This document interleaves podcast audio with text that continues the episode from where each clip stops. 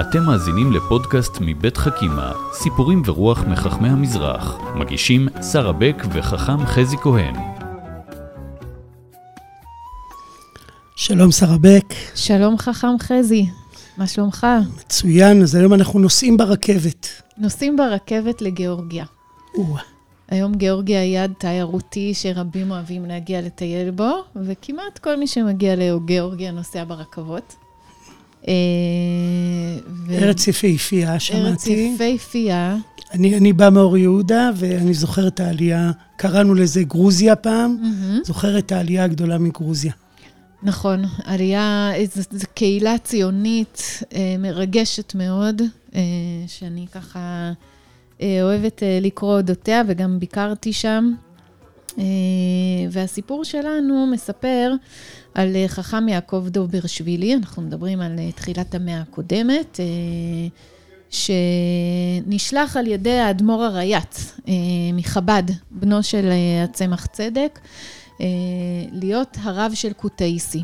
אה, חכמי גיאורגיה, שאנחנו משייכים אותם אה, לחכמי המזרח, אה, היו בעצם בין לבין, בין העולמות, בין אשכנז לבין המזרח.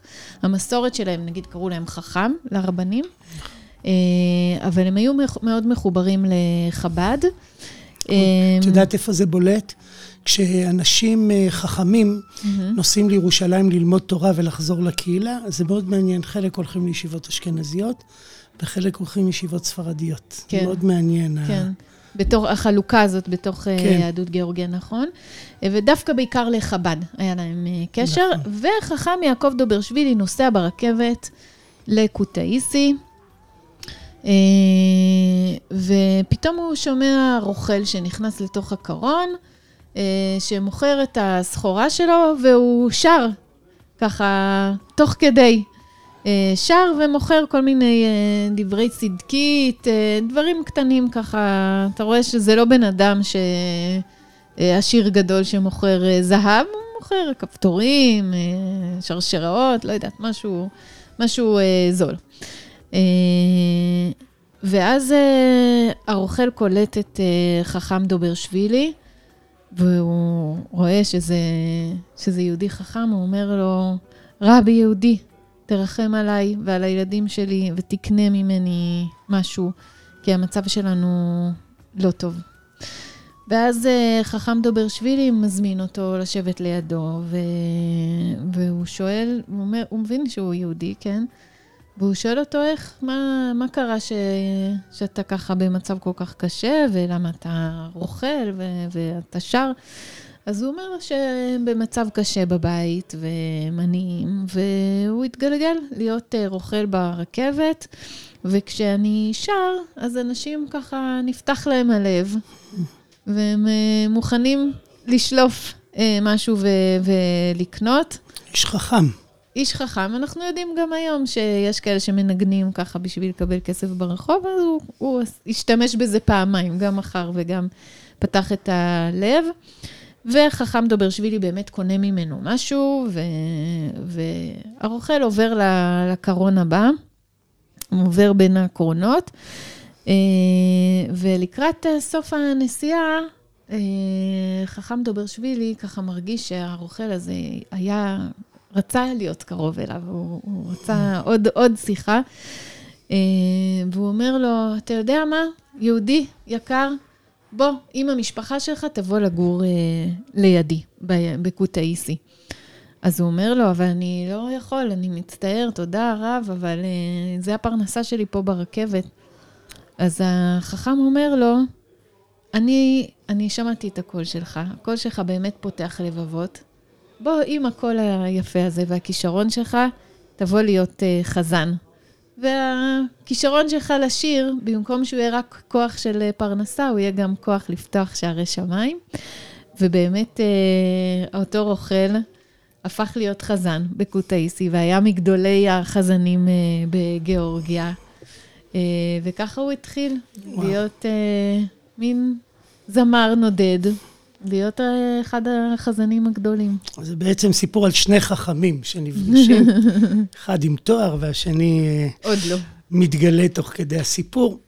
אני חושב שקודם כל זה סיפור, כמו שאמרת, על כוחה של מוזיקה, על כוח של מוזיקה לפתוח את הלב, כוח של מוזיקה אה, לגרום לאנשים לקנות, אה, להתחבר אליך, וגם אה, פתאום החזן נשמע לי סוג של סוחר. זאת אומרת, אתה בא לתפילה, וזה טקסט, ואתה צריך לקרוא אותו, וכשיש חזן טוב, אז uh, הלב מתמלא, הלב מתגעגע, השירה פורצת, המוזיקה פה כוח מאוד משמעותי. אני uh, אגיד לך עוד משהו ששמעתי מאריאל הורוביץ, שלפעמים אני מופיעה איתו, שהוא אמר uh, נכון, שמוזיקאי, שיש לו כמה דרגות של השפעה. יש מוזיקאי שהוא מול קהל, ואז הוא שר והקהל שומע. יש מוזיקאי שהוא עם מקהלה, הקהל הופך למקהלה, ואז יש משהו יותר רציני, ויש מוזיקאי שסביבו יש גם קהילה. וואו. קהל הופך למקהלה, והמקהלה הופכת לקהילה. וזו הרמה הגבוהה ביותר של ההשפעה של המוזיקה. אנחנו יודעים על מוזיקאים שבאמת אה, אה, המוזיקה שלהם יצרה סביבם קהילה. אבל אני חושבת שזה גם באמת חזן, שהוא, שהוא מצליח להקהיל סביבו, זה כן. דבר חזק. אז בעצם הוא אומר, תשתמש בכישרון שלך בווריאציה אחרת. Mm-hmm, בווריאציה יותר גבוהה. גבוהה. לא שיש איזו התנגדות לעבודה, אבל uh, יש פה איזו אמירה של התפרנסות בדלות, רחוק מהמשפחה, ויש פה אופציה אחרת, להיות חזן בבית כנסת עם כל המשפחה. ו- אבל יש פה איזו אמירה שהמוזיקה הופכת מאיזה רקע אה, לדבר עצמו, לדבר mm-hmm. מאוד משמעותי. נכון. זה אפילו מיצוי יותר גדול של היכולת. כן. אה, ואני חושבת שאם נסתכל רגע על חכם דוברשווילי, זה מעיד באמת גם על, ה, על העין שלו ועל הרגישות ועל לקיחת האחריות. זה בסך הכל עבר בן אדם ברכבת, אבל זה ניער אותו. אה, והוא ידע ידע להוציא מאותו בן אדם שמולו את, ה, את הטוב שלו.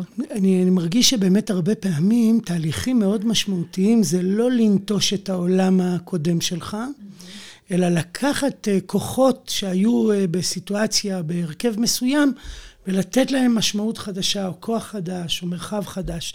זה תמיד נראה לי התהליך היותר משמעותי. אני מכיר כמה, זוכר שהיו בעלי תשובה אומנים שהדרך שלהם הייתה לנטוש. את המרחב היצירתי והאומנותי, ואחרי זה בא גל של אה, מוזיקאים, שחקנים, שאמר לא, אני גיליתי פה יכולת וכישרון, ואני נותן לה עכשיו מקום אחר, מקום שונה. אני מסכימה. כלומר, אה, את הכישרון, הוא לא אמר לו, תעזוב אותך, אל תסתובב פה ברכבת, בוא, בוא לידי. הוא אמר, בוא, יש לך כישרון, תשתמש בו, ותשתמש בו בצורה... אה, באמת אה, גבוהה ומחוברת ליכולות שלך. אה, זאת הדרכה חינוכית גם נכונה בעיניי, לחיים. נכון. יפה, אז זה היה סיפור מהרכבות של גיאורגיה, מהקהילה המופלאה הזאת. אז תודה רבה לך, שרה בק. תודה רבה לך, חכם חזי כהן.